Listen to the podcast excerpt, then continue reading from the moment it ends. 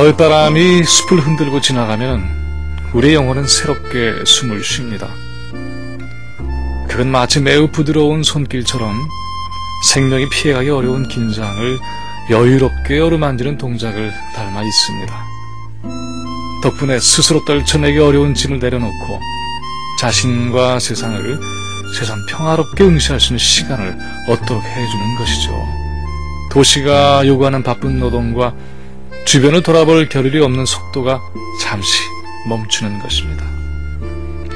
그렇게 일상이 중지된 지점에서 도리어 우리는 그 일상을 새롭게 밀고 나갈 기운을 얻습니다. 그렇지 않고 너무 욕심이 지나치거나 아니면 그저 우직하게 가고 있던 대로 가기만 하면 어느새 우리는 자신의 늙고 황폐해진 모습과 만나게 될 수도 있습니다. 열심히 살았다고 여겼지만 사실은 덧없는 시간의 축척임을 깨우치는 통렬함을 피하려면 쉬었다 가는 이의 아름다운 지혜가 필요할 것입니다. 알고 보니 속절없는 인생이었다는 식의 회한은 스스로 애를 쓰고 쌓아놓을 이유가 없겠죠.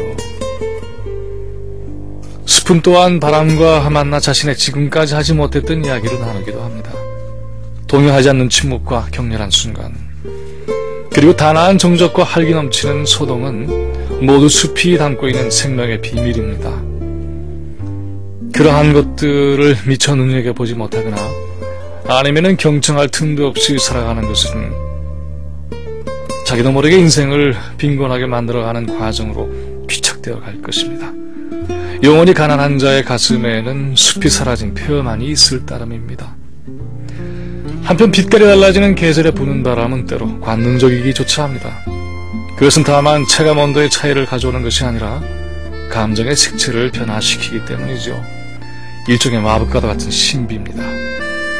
여기서 관능이란 육체적 매력의 유혹만을 의미하는 것이 아니라 여름 햇살에도 쉽게 드러내지 않고 숨겨놓았던 감정의 속살을 은밀하게 보이는 정서까지 포함합니다.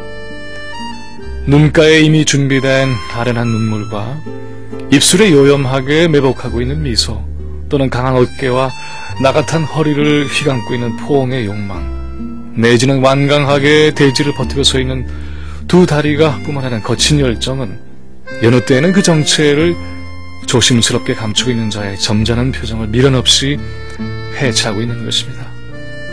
그렇지 않으면은 본래부터의 갈망이 질식할 것을 예감하고 있기 때문인지도 모릅니다.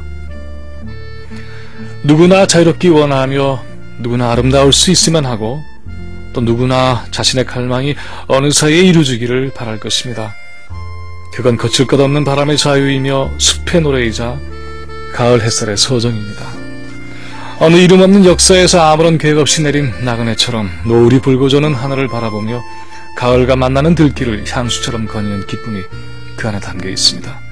도시를 가로지른 가을의 색조와 자칫 지루해지긴 일상에서 탈출하는 문을 열어주죠.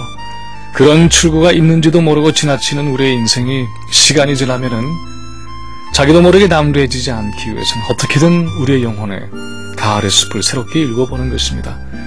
바람의 향기도 맡고 낙엽이 쌓일 흙이 뿜어내는 싱그러움도 손에 만져보고 세상을 망각한 자인 양 터벅터벅 걸어보는 한가로움이 즐거운 그런 계절의 은총을 누려볼 일입니다. 그러다 보면 청춘의 기력이 다시 솟아오르는 축복이 쏟아져 내릴지 누가 합니까? 김민우의 세상 읽기였습니다.